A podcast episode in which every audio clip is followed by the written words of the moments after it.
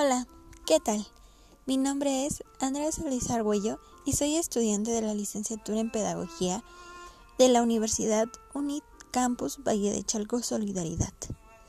El día de hoy voy a hablar sobre un tema muy importante, sobre las limitaciones de la educación a distancia y los alcances de esta misma. El cómo funciona este tipo de educación hoy es en día tan conocido por todas las personas, debido a los cambios que se han experimentado a raíz de la pandemia del COVID-19, sin dejar atrás todos los cambios emocionales, personales que hemos tenido cada ser humano de este mundo, desde el hecho de volvernos más empáticos hasta el hecho de volvernos más estresantes. Resumiendo que esta nueva experiencia en la educación a distancia es el cual que los estudiantes tienen como contacto virtual con sus maestros y reciben el material necesario para así desarrollar las unidades comprendidas en los programas de estudio.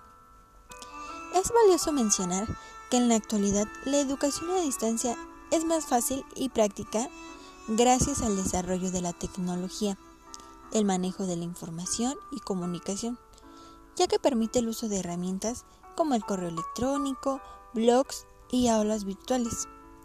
Se manifiestan mitos y perjuicios sobre la educación a distancia, y para comprender y conocer cuáles son y no son los correctos, vamos a mencionarlos más adelante. ¿Cuáles son las ventajas que esta tiene? La educación a distancia no obliga a los estudiantes a estar físicamente en el mismo lugar que los maestros. Reduce distancia, favorece la comunicación sin la necesidad del traslado físico. Rompe los límites del sistema tradicional, edad, tiempo, lugar, trabajo, etc. Involucra directamente al estudiante al hacerlo responsable de su aprendizaje, del control y uso de su tiempo. El estudiante a distancia tiene mayor autodisciplina, independencia, responsabilidad y motivación y sobre todo espíritu de investigación. Ahora, ¿cuáles son las desventajas? Si no hay tecnología, no hay educación a distancia. Acceso a Internet, energía eléctrica, falta de oportunidad de solucionar dudas en el tiempo y espacio requerido, poca experiencia al uso de los medios electrónicos, computadoras, aplicaciones móviles, fallas en las plataformas educativas, falta de administración y planeación para realizar actividades escolares.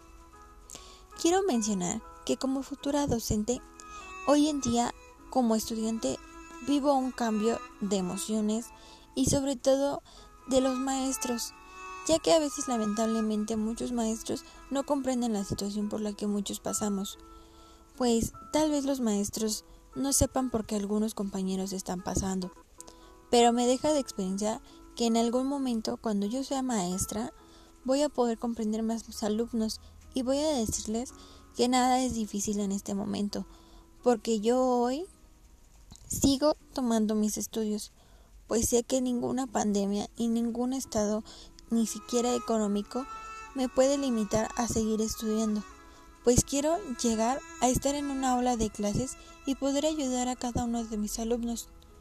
Hoy tomo la experiencia sobre este tipo de pandemia, porque quiero decir que si no hubiéramos tenido esta pandemia, ni siquiera hubiéramos conocido distintas plataformas, pues hoy ya conozco más de 50. Y la verdad es que son muy interesantes, son muy favorables y sobre todo pedagógicas. Aparte, quiero mencionar que más adelante quiero dar y pulir estas plataformas para que así mis alumnos puedan conocerlas más.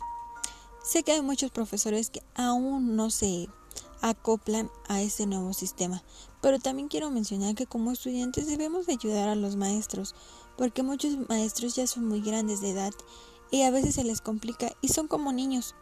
Hoy tomo un taller de cibercultura y veo cómo hay maestros que todavía no saben sobre la importancia de las tecnologías y siguen con ese carácter, siguen con esa pedagogía atrasada en el cual el alumno no tiene alguna interacción más allá y el maestro solamente es el protagonista. Pero quiero reconocer que estos maestros quieren tomar la iniciativa para poder ser mejores y a mí me da gusto poder ayudarlos. Así es que maestro, alumno, debemos de apoyarnos entre nosotros, sin importar quién sepa más o quién sepa menos, porque quiero decirles que nadie sabe más ni nadie sabe menos. Todos somos iguales y debemos de apoyarnos. Gracias profesora por escucharme un momento. Hasta luego.